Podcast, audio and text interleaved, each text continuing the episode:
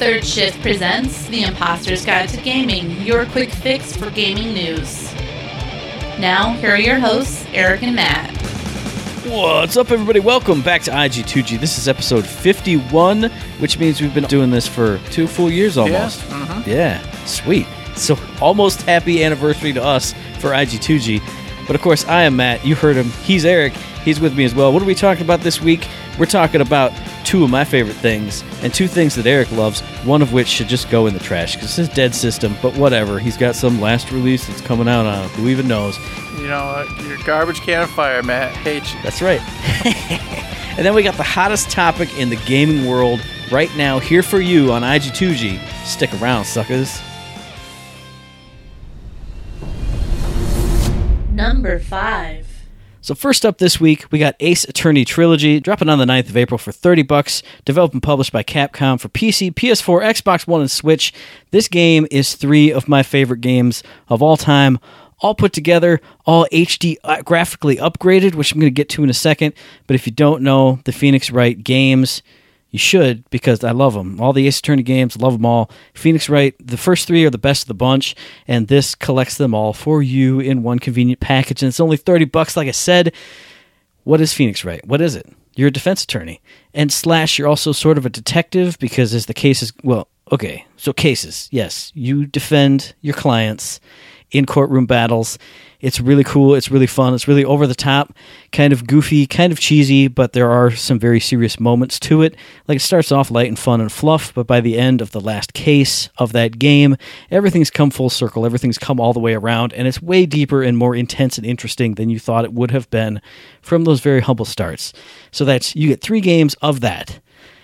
And if that's not enough, when you're not in the trials, you're also investigating. So you go to the scenes of crimes, you investigate stuff. I mean, obviously the police are there, so you don't get everything, but you get to look around, you get to find clues that other people missed. You get to bring those up in the trials, you get to refute and object to witnesses' false statements and prove that you're right with the evidence. It's really cool, it's really fun. It's it's, it's just a ton of fun. If you've never played Ace Attorney games before, if you've never played the Phoenix Wright games especially, this is perfect. This is the perfect jumping in spot. But I will say the one beef I have with this game is that HD upgrade. I hate it. It looks horrendous.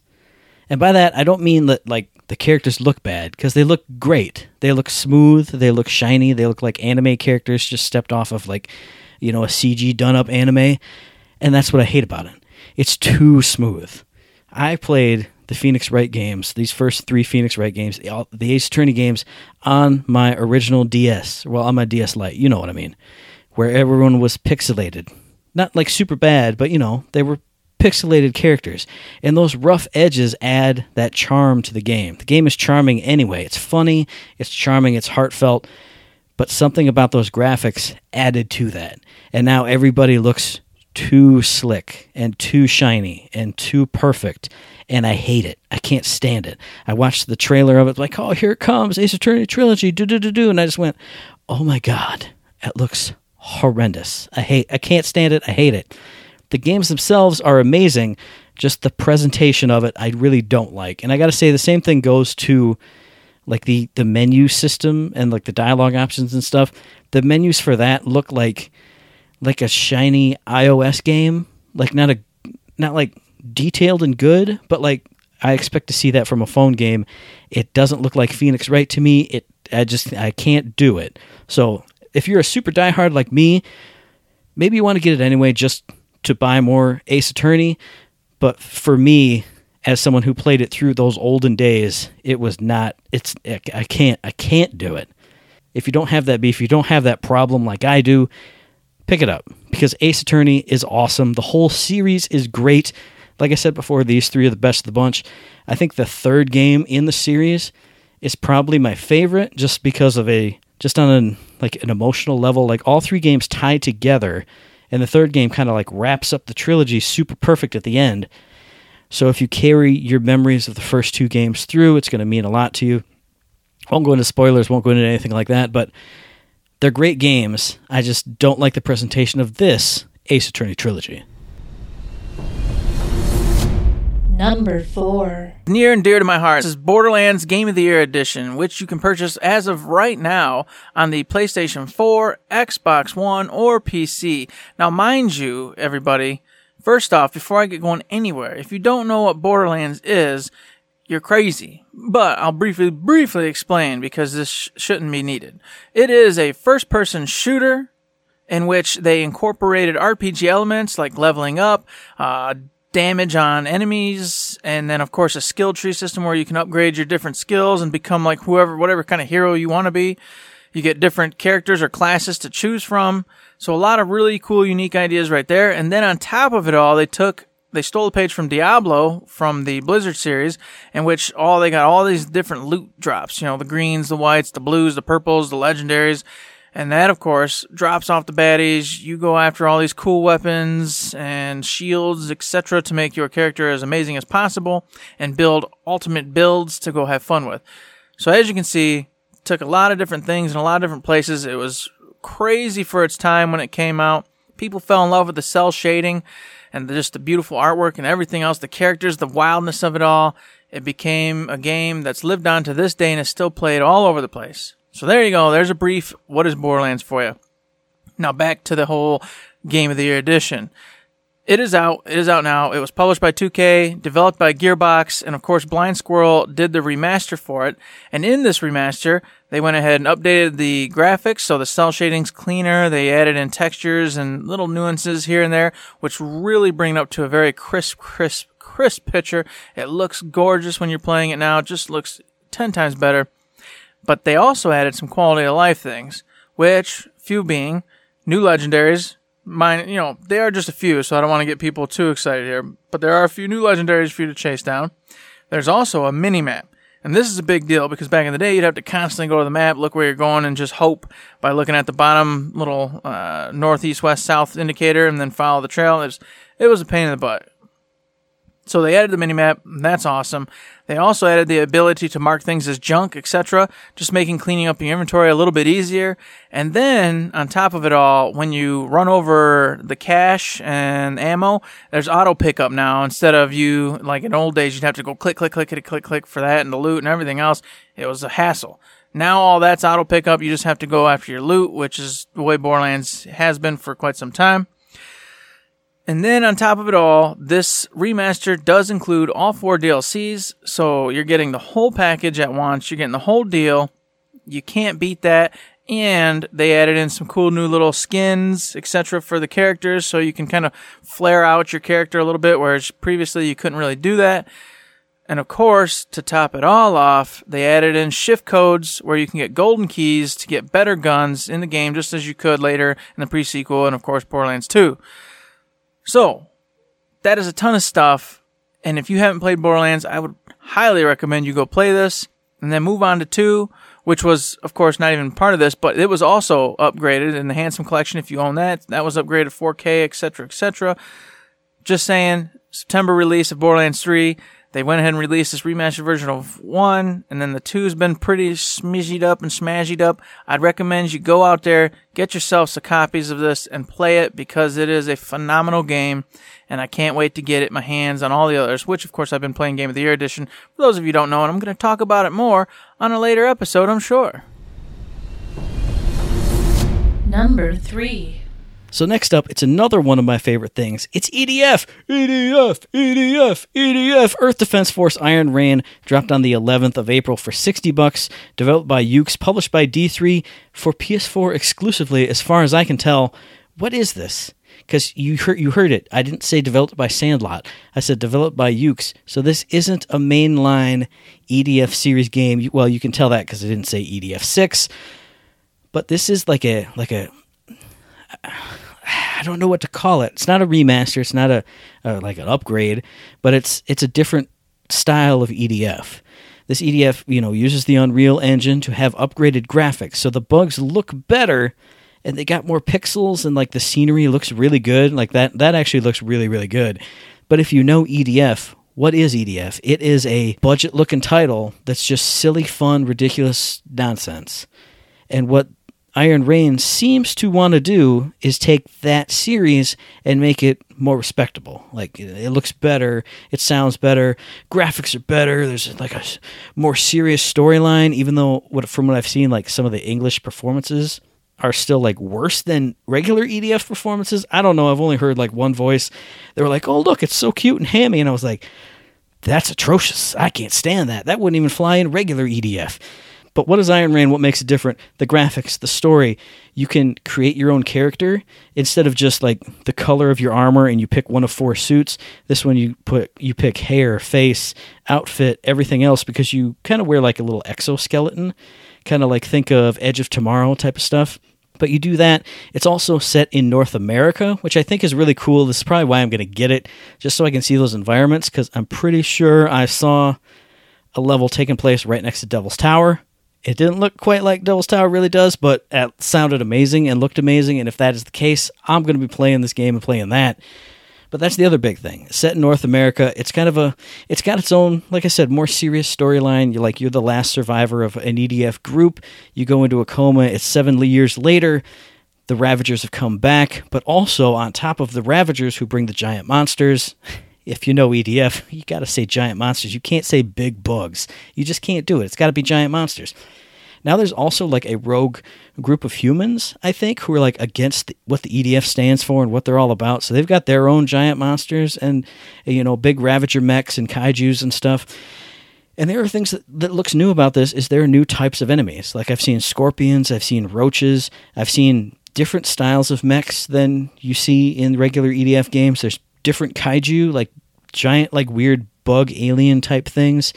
I mean, obviously they're all alien bugs, but you know what I mean. Like they look like aliens. They don't look like ants or bees or this or that. So there's a lot of that there. They've kind of streamlined the four classes. Everyone has like a little bit kind of, a, you know, there's someone that's sort of like a wing diver, but not really. There's someone that's sort of like just the soldier, but not really. There's someone like the fencer, but not really. And then there's like a kind of like an attack on titan kind of person like you you shoot out a, a rope and you kind of swing around and kind of boost off, and eh, it's kind of weird. Check out the gameplay videos if you want to see more about that. The other thing they've done is there, I think, was this the game that they said there were three microcurrencies in? But there's in game currency that you use to unlock weapons, buy weapons, buy your upgrades, buy your health upgrades, you know, purchase items, because now you can take items into battle with you, like healing items and portable turrets. So I think that's kind of cool but the whole you know grind the levels to get more currency to buy unlocks that's just not edf to me. Edf is running around and you see weapon boxes all over and you grab them up and who knows even what's in it. So i mean i, I, I get it. If you're trying to put this more towards a, a wider audience they're going to like the unlock system in here better than the regular edf game. But to me it's just it's just not edf i like i watch it and i get it. It looks good. It sounds good. It looks fun but it doesn't look like EDF to me. Like it, it is EDF, but it's not. But if you do get this game, you're going to be getting a lot of missions, over 50 missions. So that's really, really good, especially compared to the last time that somebody did a more westernized approach to EDF, which was Insect Armageddon, which I think had like 20 missions, which was atrocious. If you know anything about EDF, EDF's got to have like 100 missions or at least 50. This one, more than 50. There you go. You got it. Cool things that I've seen. Oh, hey, pff, online co op. Did I mention that? Because I didn't. Online co op is back, so you can play with friends. You can revive each other. You can have a lot of fun. But also, there's an online versus mode now. How the heck is that going to work in EDF, Matt? I don't even know. Well, hey, I'm going to tell you right now. Well, if you're a fan of this podcast, you're probably a fan of Third Shift. If you're a fan of Third Shift, you probably were a fan of Battleborn. Think of Face Off and Battleborn. And if you don't know what that is, your team and the other team kill giant monsters, and then you take something from the defeated monsters and try and like take it back to your base. So I don't know if it's eggs or like chitinous pieces, chitinous armor, giant monster parts. I don't know what it is, but whoever's better at killing and returning whatever that thing is, that's that's how the versus works. You, it's not like you just shoot each other. You shoot giant monsters, collect, turn it in, that kind of thing. So that sounds kind of cool.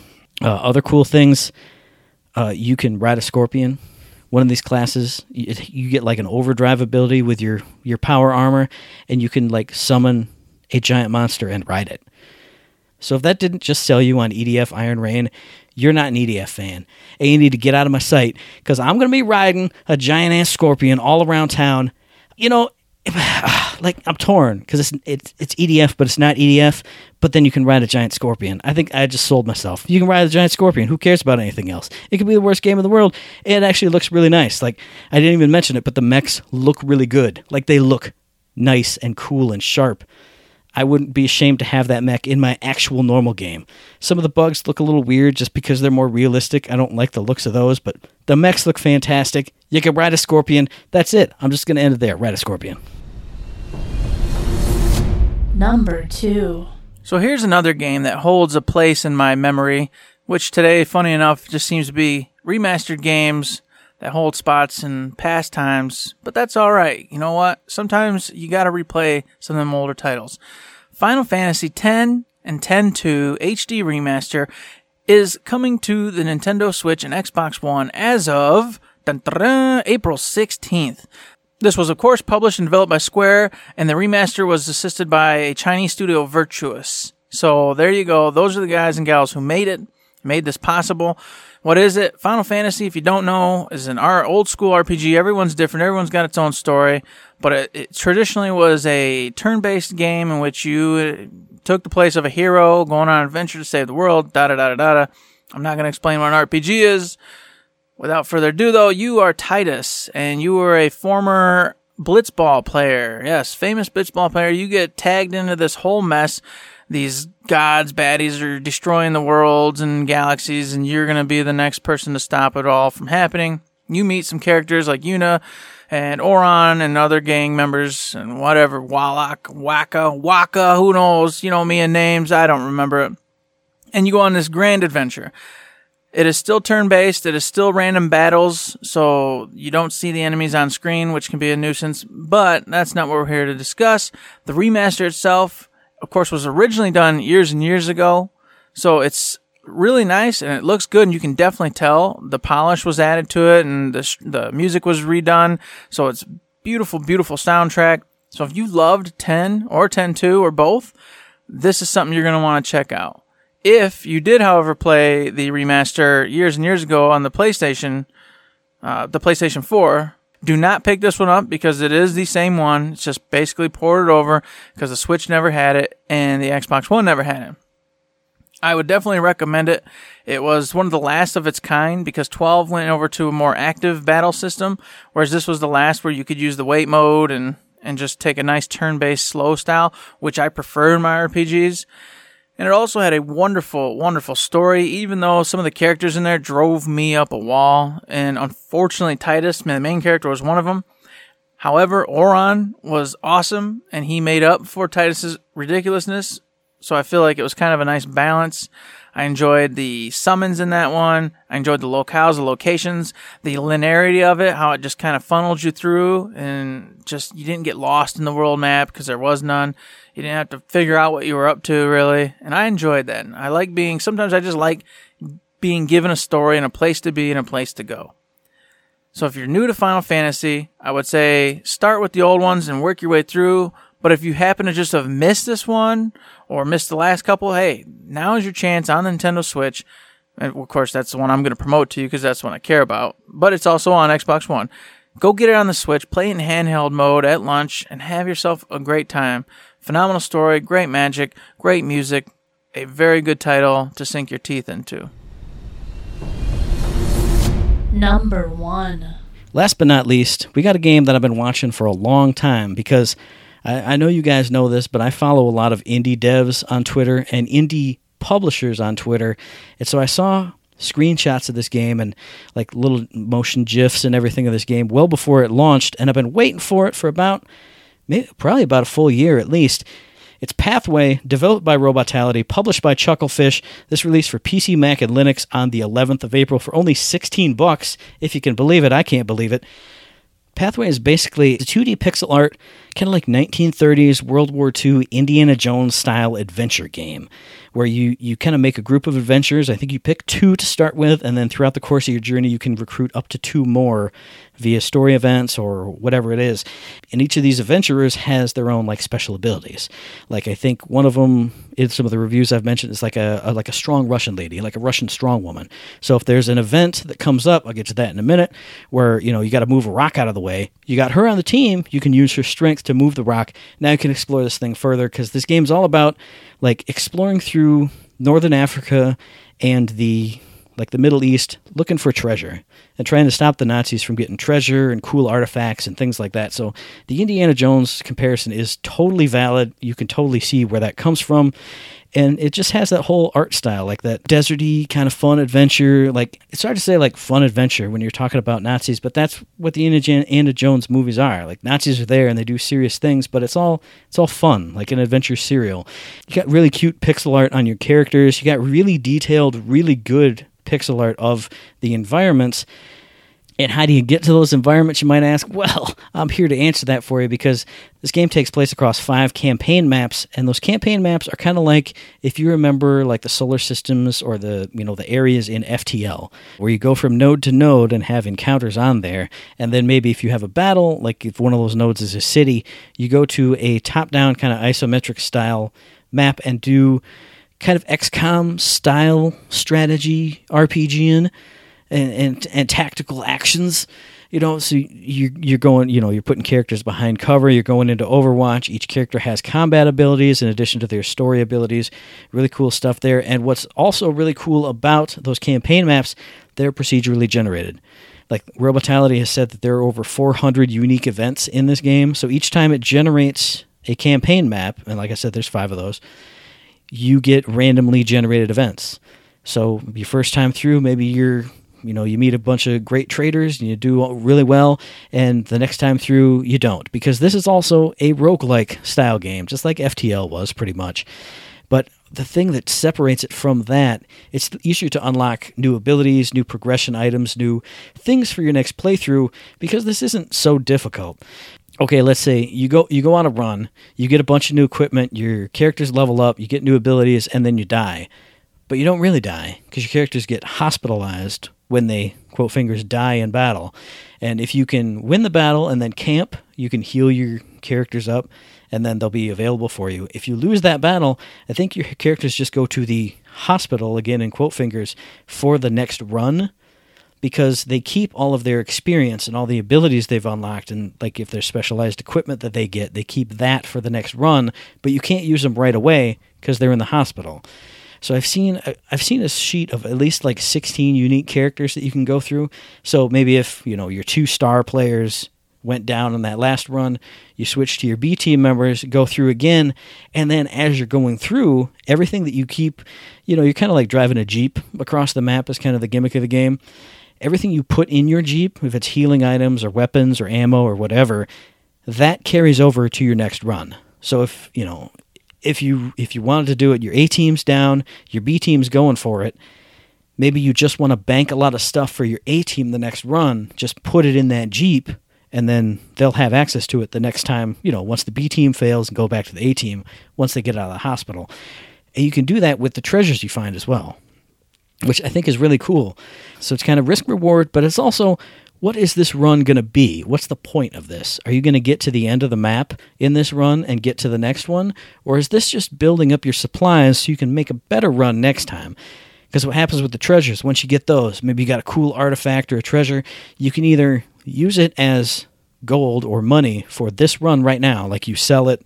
I, I don't know if it's like you have the option of sell or bank but you either sell it right now, make money for this run, or you can bank it and put it in like your valuables bag, and then your next people will use the money that you would have had for, for that artifact on their next run. That's what they'll start with. So that's pretty cool, and it kind of it kind of eases out the true rogue, brutal you know you you make it in one run or you don't. It eases that that hump for a lot of players. So i think if you like roguelike games at all you should pick this up. And if you're if you're kind of iffy on them like i i i can be. Like i like Crypt of the NecroDancer but when you do have those runs where you don't get any new unlocks and it's just well i kind of just wasted my time as much fun as it was you know when you have a roguelike and there's progression and different levels when you don't make it to a new one it kind of feels like a waste of time this helps ease that because every run you'll be getting new experience for those characters. You'll be getting new items you can put in the Jeep or spend them right now. You'll be getting new treasures to help fuel your run, or again, bank it for later for a future run. So, yeah, I think this is that ideal, like roguelike light or roguelite. Like, I don't know the exact terms, but this feels like a nice, easygoing roguelike. And like I've said, the art style is fantastic.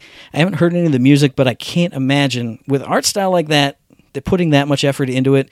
There's no way they didn't put a lot of effort into the music too. So I'm betting you're going to be hearing some sweet tunes. You're going to be seeing some sweet pixel art, like the lighting effects and like the the motion, like when the wind goes through, like the lighting changes from day to nighttime. You know, day to sunset to to night. Those have all looked fantastic. Again, via Robotality's Twitter account, via Chucklefish's Twitter account. So I can't wait to get my hands on this. I, I'm sad that it's only for PC, Mac, and Linux right now. I'm really hoping for like a PS4 port, so it's a little easier on my systems, and I'm a, easier for me to just pick it up and play it. So yeah, if any of that sounds interesting, you should definitely get Pathway. And if it doesn't sound interesting, screw it, get Pathway anyway, because I told you to do so. Imposters topic of the day. So, what's the topic this time on IG2G? I said it before. It's the hottest thing in the world of gaming right now. It's the biggest meme in the entire world. And it goes like this It goes, You cheated not only the game, but yourself. You didn't grow. You didn't improve. You took a shortcut and gained nothing. You experienced a hollow victory. Nothing was risked and nothing was gained. It's sad you don't know the difference. What the hell are we talking about here, Eric? What is this? Accessibility versus easy versus normal versus all the modes and games and whether or not we need to adjust and or accommodate all the different types of players in all the different types of games. Mm-hmm. All right, this is a huge topic, broad as all get out, but it, it got interesting for me when the able gamers folks and everybody stepped in and were like, Mm-hmm. "Well, wait a minute, you know, easy modes aren't just for people who don't want to try and play the game. It's Right. also a way for people with issues that limit them in playing the game normally to have a chance at said game. And I went, well, that makes sense. Okay.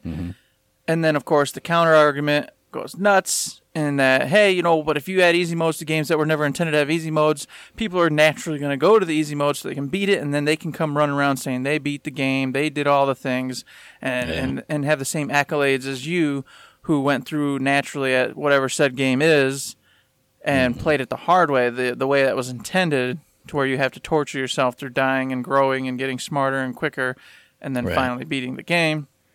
Many angles on this. I don't know if you want to kick it off, Matt, and then we can kind of bounce off on each other, or if you want me just to dive into uh, a broad opinion. I was gonna say I got so many. There's so many angles of attack on this one. Why don't you start us off and lead us down one road, and then if we split off to do some side right, rails, then we're good. let's good. start very basic here. Let's let's let's forget about the the disabled or handicapped individuals first. Let's just go with Mm-hmm. normal, hard, easy. Should it be in every single game? Period. Hands down, because this seems to be something that a lot of like gaming journalists are have been vying for and asking for forever. Is that all games have Mm-hmm. an easy mode or a dream mode that allows them to just float through the game and win, so they can see the story. And you shake. well, I'm your already shaking my head. I'm shaking my head. So no, I don't. I don't. I- I would say easy, medium, and hard, or easy, normal, and hard is fine. But what I don't like is dream mode, where you can just don't have to think and do anything or play it or have have anything. But even before I say that, I would say it depends on what the game is and what kind of game it is. Because if you have something like Super Meat Boy or like the Ninja Gaiden that were on, you know, the Xbox, that were just the point of it is to be difficult and for you to get better at it. And if you can't do it, you just can't do it. I mean, there'd be no point in having Super Meat Boy with a Meat Boy Wings mode where you can just fly him through the level. That's totally defeats the purpose of that game. There's no reason to even play that game. And I mean, I would say almost the same thing with Ninja Gaiden because obviously those had a story, but who even remembers what that's about? Like a, a sword that drinks blood, and I don't know, maybe you beat a bad guy at the end nobody really plays those kind of games for the story. So having like a dream mode where like, oh, you can just see what happens at the end.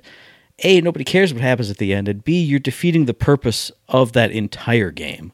So in certain in certain aspects, I say it's got to depend on what the game is. And see, that's where it does get tricky, is because I agree with you. It depends on the game for myself.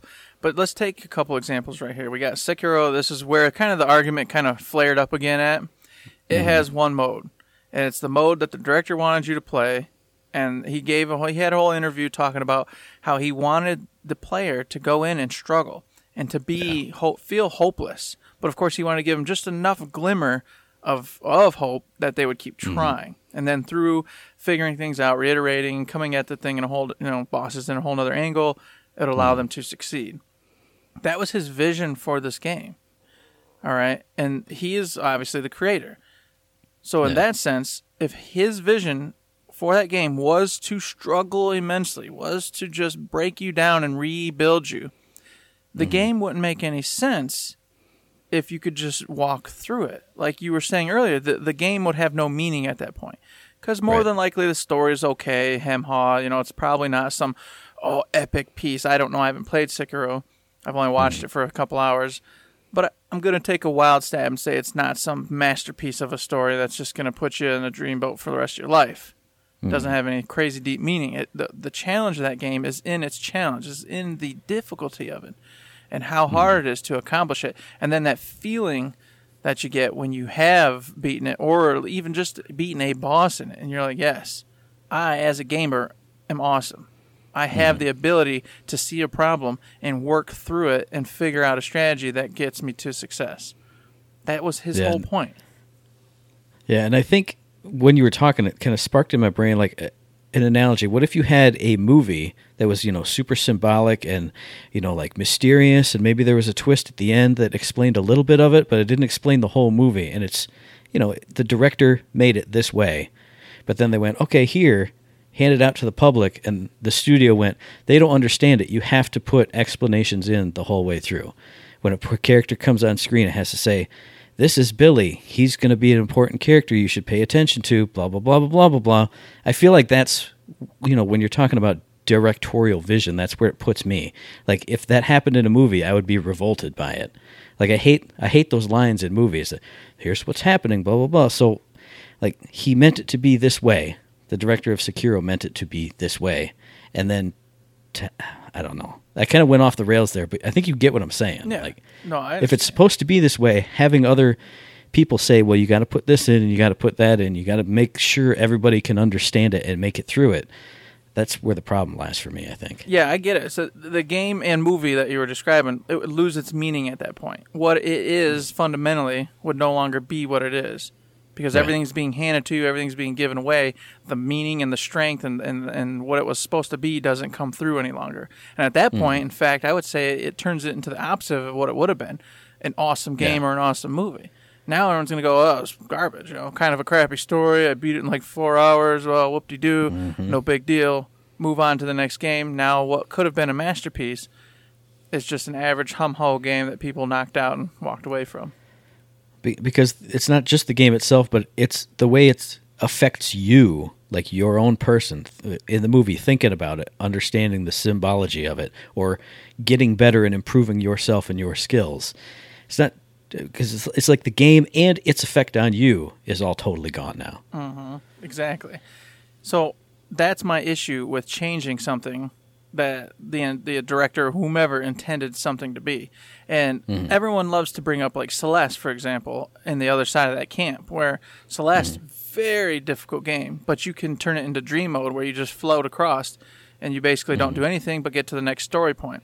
In that case, though, I would argue that yes, the point of the game is the challenge, but they added in a really cool little story narrative about depression, Yeah. et cetera, et cetera, and uh, confidence, and all these other, you know, all these other emotions and anxiety and issues that you deal with in life. And then, of course, the meaning behind it was all, you know, very, it was really cool. I, I appreciate it, and I really liked it. And I can see how people who aren't naturally inclined to play those types of games really wanted to get into that story and see what that was about. So by them including the dream mode, they were the, in allowing people who would not have ever touched a freaking crazy difficult platforming game to get in there, do it, and see the story.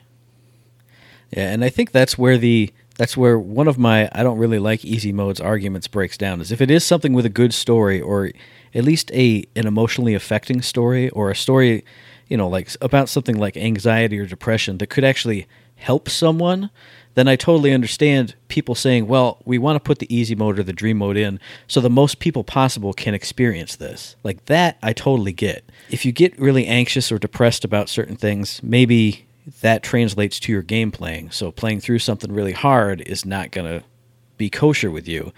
But for somebody like that who the story could really help out, it totally makes sense to have that mode in there because you can play through it for the story. I guess is what I'm saying. Uh-huh. So you get both sides to it, and, and and what I like about those two arguments and those two examples is that it boils down to the same thing. It boils down to letting the director or the team making that game decide what they think their game is and what they want it to hmm. be, and then allow them to build accordingly. Celeste team Yeah. knew that they had a great story and a great message they wanted to put out there. They also understood that they did want to make a very challenging game for those that were interested, but wanted to make sure everyone that could or couldn't do that at least be able to experience the story in. And they did exactly mm-hmm. that. The director of Sekiro said, I want this to be for individuals who have the the gumption and the dedication and the time to put into this to get the full story, to get the full measure of what I'm making and building here.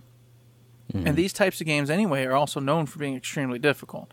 It wouldn't even be that Yeah. type of game if he had not done so and made it went mm. and made it difficult.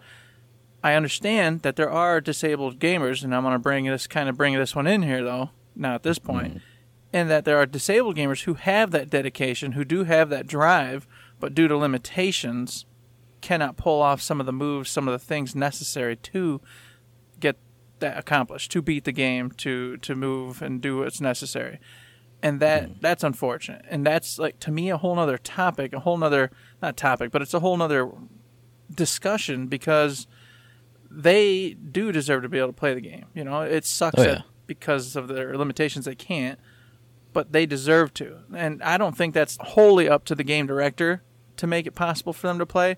I think some of Mm-hmm. the limitations that they face, like controllers, stuff like that, that's on, you know, Xbox, Nintendo, PlayStation Right. more than anybody. But the only thing I say maybe game directors could be more mindful of is when they're making the games, make sure that when they're building like boss fights or uh, traversal, just keep in mind what controllers, what items, accessories are available to disabled gamers, and how that might slow them up a touch or hinder them in some way.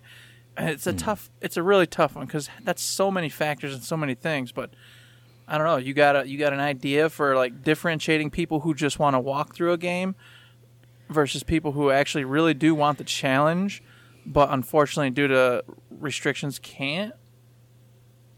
I- I think that's where kind of the conversation gets really murky because on both hands, I've seen lots of tweets from developers on this topic, and on both hands they use the words accessibility, and for me it's two like those are two different levels. Mm-hmm. Like somebody who, like we said with Celeste, you know, would benefit from it but doesn't have the skills to do it, versus somebody who has to, you know, either physically doesn't have the ability to get the timing or whatever, or has to use side peripherals plugged into like the the adaptive controller for Microsoft. So maybe it's a foot pedal, maybe it's a, a rocker on the knee or whatever it is, or anything like that. And I don't I don't know how you could design a game with that in mind without designing a game specifically for that type of individual or that type of issue.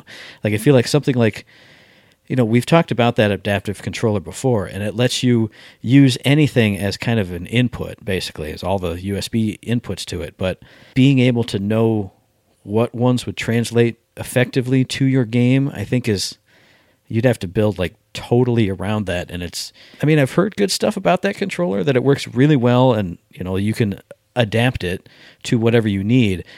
But I feel like from a game dev perspective, obviously I have no experience with that, but I would think that that would that would take way too much time and effort to try and build the timing of every little thing into the possible timings of Whatever every piece of problem. peripheral.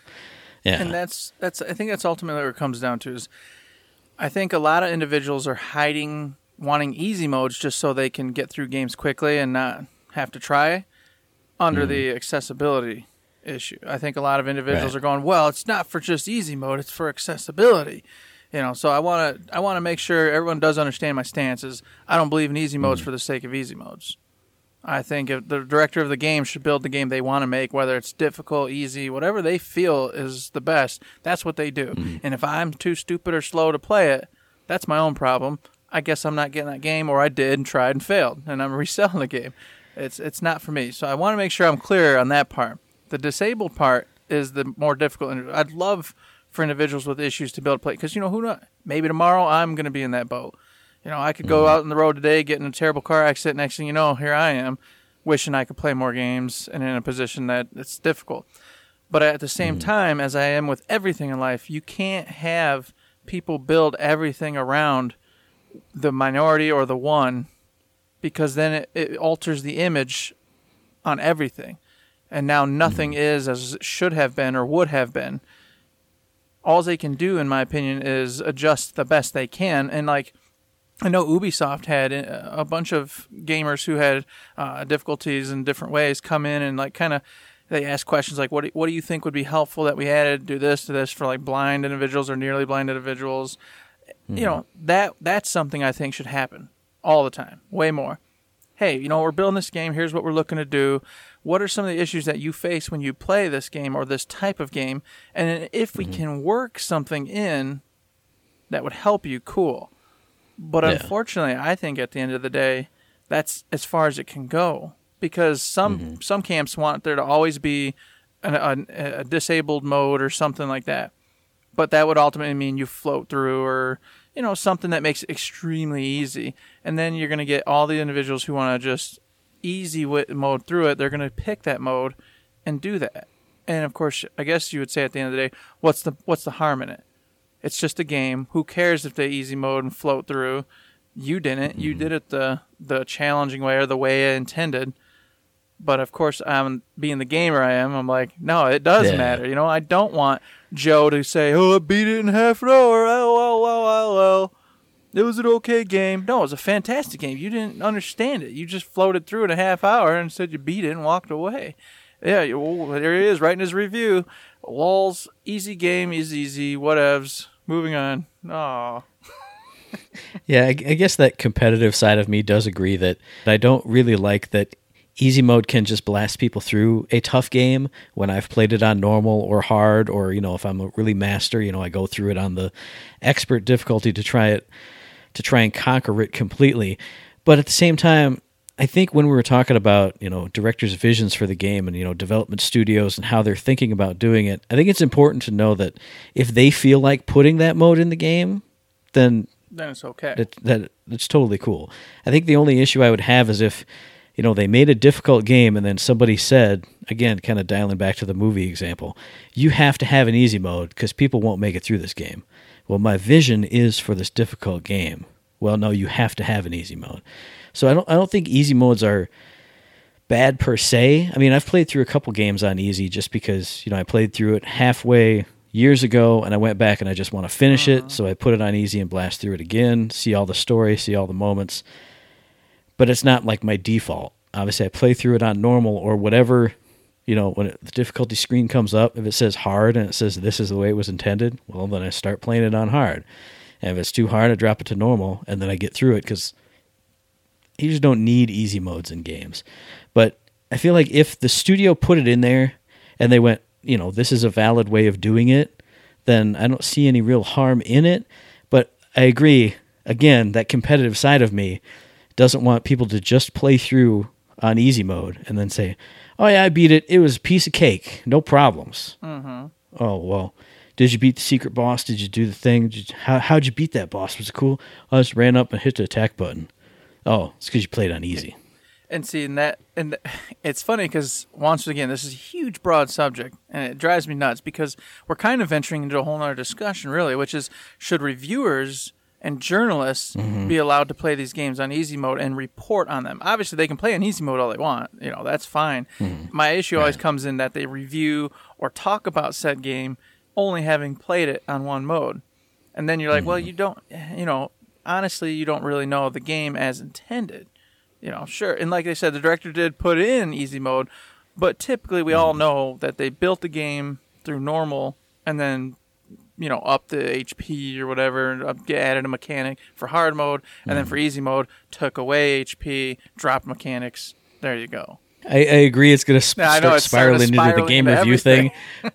but I know we've had this discussion off air a bunch of times where you read a review and they say, "Oh, it was a cakewalk. I didn't have any problems with it," and then they only say they played it on easy mode on some podcast way off to the side that they did with their buddy. That wasn't in the actual review, the actual thing that said, "Hey, I had no problems." You should say, "I had no problems." Big brackets playing on easy mode. Yeah, again, I don't, I don't begrudge easy modes just on their own, but if if the developer says they want you to play it this way, then just know that that's the main way to play it. I guess I don't. I don't want to come off like that douchebag gamer said play it the real way. Mm-hmm. And if you play it on easy, because I would never say if you play it on easy you're a chump. No, I would never say that, which is to what play games. Period. Yeah, which which I kind of think is what the whole meme thing is about. It's like, oh, you you screwed yourself and you ruined it and you're a bad person. I would never say that, but I would also say, just again that competitive side of me. Don't say you beat it and I couldn't when I was playing on hard and you were playing on easy. Mm-hmm. You know, I- Yeah, because it's it's not apples to apples. You're talking orange and apples now, Right. pears and apples, etc. But of mm. course, we we're kind of venturing off into a side there, but bringing it back and summing it kind of up, rounding it all out.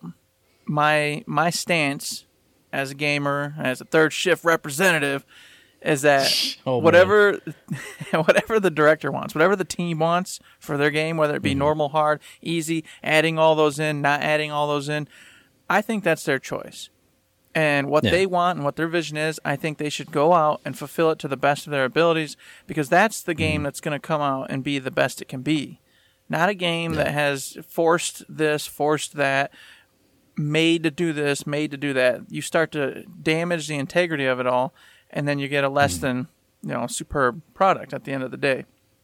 Should they attempt to make ways that disabled gamers can play? Sure. Like I said, go out and talk and ask, you know, other developers or individuals what they've done, things that they've tried to do to make it easier, a mode that allows disabled gamers to play, or functionality within the game that they can turn on in the options. Stuff like that. Mm-hmm. Fine, awesome, cool. Definitely for it. But at the end of the day, if they want their game to be harder than all nails, and that's the way they want it, that's their It's their game. It's their decision. yeah. Does that mean they lose sales to disabled gamers or gamers who have no patience for trying a hard game or playing a hard game? Yes. But they understand that and that's fine. Mm-hmm. There's no there's no problem with that, you know. Do I like do I like those stupid little funny foo-foo cars that come out all the time? I don't. But they know I don't. They know I want a big stupid truck cuz I'm an idiot who loves to pay for gas. Guess what? They know they lost the sale on me, but the car's fine and the truck is fine. It's the same thing in games. There's a variety of stuff out there, and some of it's not going to be for everybody, and that's okay. We don't have to force it. Yeah, and I think especially in this day and age, a there's so much information out there. If you had no idea what Sekiro was or what that studio, what the development studio is From Software, if you had no idea what kind of games they make, Google it'll tell you they make hard games. They make really, really hard games. Really, really, really, really, really hard games. Okay, well, it's not like it's hidden. It's not like people are going, "Oh, Sekiro's a great game. What is it? Let me buy it." Oh crap, it's a hard game. Like you know what kind of games people make, or you can find that out really easy. And so if that's your niche, like same thing with roguelike games. I I love them, but sometimes I don't have the patience to get through them all the way. And I know that, and it's fine. So when I get one and I play it, and I get three, four, five, six hours out of it, if it's like an indie level one, like FTL or Crypt of the NecroDancer, I, I know I'm never going to beat it. But I don't need the easy mode to be able to get through it to just say that I beat it. Like I know that that's that's what comes with that genre. Like again with From Software, that's what comes from their games. And I'm okay with that. I don't need there to be like modes or cheats or stuff forced into those. I'm okay with experiencing it and maybe never finishing it or, you know, knocking my head against that wall a few times and then going, okay, it's not for me. I can't spend my time on it. Mm-hmm. But at the same time, when there are those developers that have that wide range of difficulty spectrums and they're this it could it could spin off into another discussion, but we don't have to do it. And when those modes are done right and it's still entertaining, I have no I have no problem with that that spectrum of difficulty modes because I've said it before. I've beaten games on easy. I beat through. I mean, I played Witcher three most of the way through on easy. Got through all the DLCs. Same thing. Still had you know tense moments. Still enjoyed the story. Still everything. I just didn't have the time to sit there and plan every single fight. And that's fine. They put that mode in there so you didn't have to do all of that stuff. And I got through it. So I don't, I don't know. Overall, I've I've said it a million times. If the if the developer wants to do it, however the developer wants to release their game, it's fine. If they want it to be super hard, cool. You, I don't think you have to force in cheats or easy modes for people to be able to get through it. But if you want to release a big spectrum and have the dream mode and the easy mode and normal hard and then, you know, headbreaker mode, that's totally fine too. I agree, and I, I think a lot of games already incorporate easy modes into it. So it's not like there's not a ton of games already out there with a mode that's way easier to get through and play through, available to those who need it or want it. And there's a few games that don't, and that's fine as well. Going forward, Right. I would say the only thing that should have come from any of this really is that hey, studios, there are a lot of disabled gamers. They're out there. You know, make sure you understand that they're there. Try to accommodate in options, etc., if you can, and that's that. It's really quite simple. And Mm-hmm. for those who just want easy modes, all games aren't for everybody. If you're not a gamer who loves that challenge, don't try to water down a game just so you can get it to the point where you can play it. You know what? If it's Mm-hmm. too hard for you and you know you don't like it, I played Demon Souls. I played it on normal and I beat it because I was stubborn Mm-hmm. and angry about it. And then I said I'm never playing one of these types of games again, and I never have Yeah. because it was too frustrating. It was too much. I just don't like it being forced in.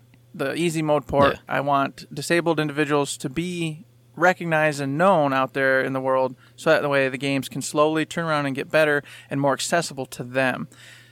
And mm-hmm. as for the, I know it was kind of a different topic, but as for the journal, journalists, the reviewers, and all those guys and gals out there, I would say mm-hmm. make sure you're, you know, if if a game like Sekiro comes through, make sure you have an employee who's capable of playing that type of game, that type of genre, you know, and mm-hmm. beating it in normal mode or whatever mode's intended. So that way, when you push your put up your review, do whatever, it's the honest, meant to play way that was done. And then, of course, if you're just like sloppy Joe man on the podcast over here and he wants to play it on easy mode, that's perfectly fine. But like, yeah, no, man, I, I'm not about that life. I played the easy mode, beat it. Cool. You just said you played on easy mode. Now, whenever opinions you're giving, understandably, I know he did it on easy, so maybe he doesn't know. Like Castlevania, the 8 bit one, if you play it on Mm-hmm. easy mode, they don't have the Medusa heads that move in it. Oh yeah. so, yeah. you know, you're like, oh, yeah, I just climbed the tower, no problem. The game was stupid easy. And you're like, oh, you didn't see, where was those Medusa heads? Oh, there, there was no Medusa heads. They weren't there. And I go, Mm-hmm. ah, yeah, yeah, yeah, yeah. You played on easy mode. What? Yeah, there's none of that there. You just float through the level. It's pretty cool. Yeah, it's fun. You got the story. Mm-hmm. You got to you know see the cool different levels and the music and everything. But you didn't Yeah, get yeah. that part. Oh man, I just thought it was pretty easy. Oh yeah, well you played on easy mode. It was easy. There you go. I didn't. I played on normal. I know that these other things exist. We can both have our Hmm. story, but I got a little bit more out of it because I did it on a different level. we've taken it into the journalistic spin. The one, the one last thing I'll say, and it, I won't turn this into a conversation, but I do have to say it. I know a lot of the, you know, there should be an easy mode because we don't have enough time to get through these big games, so there has to be an easy mode. Well, therein lies the problem with the game's journalism whole sphere, because if your deadline is like four days out from the release date and you didn't get an advance copy and you have to put it on easy mode to get the deadline, that's a problem with the company and the deadline schedule and all this uh-huh. other stuff. Which I totally understand, but that's a different topic of conversation. But I agree that if a published piece says, This game, here's my experience with this game, you also have to say that you experienced it via easy mode or hard mode or normal mode. Because i know that there are a couple websites that say that you know. It'll be on the very bottom like hey you know i played through it got through it in 18 and a half hours on normal difficulty using this setup or something like that and i like stuff like that, that. because that gives you depending on your mindset validates or invalidates everything that you just read or it, it at least gives you a new perspective on it okay he said it was really balls hard but he was playing on hard mode and says that there's normal and easy modes too so maybe I will like mm-hmm. this. Or if, if he says it's oh it was stupid, dumb, easy, I didn't have a problem with it, six out of ten. But then it says he played through it in two hours on easy mode. I understand. You have to you have to say that. Well, and, and Yeah. none of those things invalidates the review. You know, in my opinion, if you, if you played it on easy mode and you stated that the music was beautiful, the landscapes were wonderful, this and that, I can appreciate that, and I can take you know, especially if it's a reviewer or somebody I trust, I can say, all right, well, he's he or she is talking about these points that I like, and then if I say, oh, they did it on easy. at that point, though, if they say that they had an easy time or that the boss bosses seem uninspired or whatever, then I can go, wait a minute, eh, you know, you might not actually know what that boss is supposed to be because they probably don't have half the mechanics that they would normally have. So. It's going This crazy. whole It's- it's discussion too is like much, man. is octopus web. Last thing I'll say is I don't mind reviews in general because it's just your impression of a game. Like if you say I really enjoyed it and I played it on easy mode, totally cool. I really enjoyed it and I played it on hard mode, or it was too damn hard. I played it on hard mode and it was too much. Fine, but I think my only issue there would come into if it was something like, you know, okay, I played through Sekiro on easy mode. I said, I don't get the point. It's too easy. It doesn't say easy mode, and then I say 5 out of 10 for that. If I drop my score for it, I don't believe in review scores anyway, but if that comes into the whole easy hard discussion and you're grading the game based on the way that you played it, you're grading it and people are reading it and going, it's just 6 out of 10, blah, lame, then there's a real, real, real, real problem. So I, yeah, back we I was go gonna on say like it's hour. too much. It's too big. It's too crazy. Maybe we can throw something in another day on just that topic alone, because it's going bananas. Would- Mm. Yeah. We'll cut it off there, and we'll just state that I think we basically agree on the subject, and, and that the director, the team, the developer, they decide if they want normal, hard, easy modes. They decide whether they Mm. want to put in accessibility things for disabled gamers. And I will just end Yep. it with saying that I think both of us agree that they should at least look at it for the disabled gamers and have options Oh, that yeah. make it mm, easier or at least somewhat easier for them to play. But at the end of the day, don't give up your vision for your game regardless. And I think that's where I wouldn't say easier, I would say more Mm-hmm. accessible. Because I think that's where accessibility, the actual term, Yes, that's the only place that should come in with actual, you know, disabled gamers and stuff. And I know I didn't say much about that throughout this, but I don't have any frame of reference, so I don't want to sound like a total goof when I talk about disabled gamers because I don't know, I don't know any, I don't have any experience with it. But I would say yes, 100% developers should be looking more into that because It's always been there. It's just I think we're becoming more aware that their individuals are there and are playing games and want to continue to play games. and technology is advancing to the point where you can make all these kind of modifications to setups or systems or not even necessarily in the game but literal hardware we can build that for them now so they should be taken more into consideration than they have been in the past i was i guess is what i should say So help out disabled gamers, but everybody just hiding behind that for an easy mode, get out. Get out of here. Go play the games that Mm-hmm. the directors and the teams gave you easy modes on, and that's that's that. yeah yeah So ah, done. We did it, Matt. Sort of somehow we we had a conversation. so i think that finally wraps up all this all these little spider tendrils that have gone this way and that way and this way on that discussion it's time to wrap it up Imposters wrap up. So, what do you guys think about easy modes? Are you cheating the game and yourself? What do you think about that? What do you think about the whole topic? Any of the 18 different topics we talked about in this one topic, let us know via email info at thirdshift.me, tweet it at us at thirdshiftme, or find us on Facebook under Third Shift. Indeed. You can find us over there. You can also find us over on Patreon. If you like what you hear, you like what we're doing, make you smile, please consider heading over that way, giving us a dollar, two dollars, five dollars. Anything is appreciated. We treat it just like a tip jar. If you cannot donate a couple bucks to us, that's fine. You can also follow us on Twitch, Twitter, Facebook, all those different places. Go check out our website. Hey, maybe even leave some mailbag questions for us or uh, any kind of opinions or the five star on those iTunes. It really helps us, bumps us all the way up. I've told you guys a million stories. In fact, we've been, man, we haven't told a good iTunes story in a long time, man. Five star story might have to come back one of these days.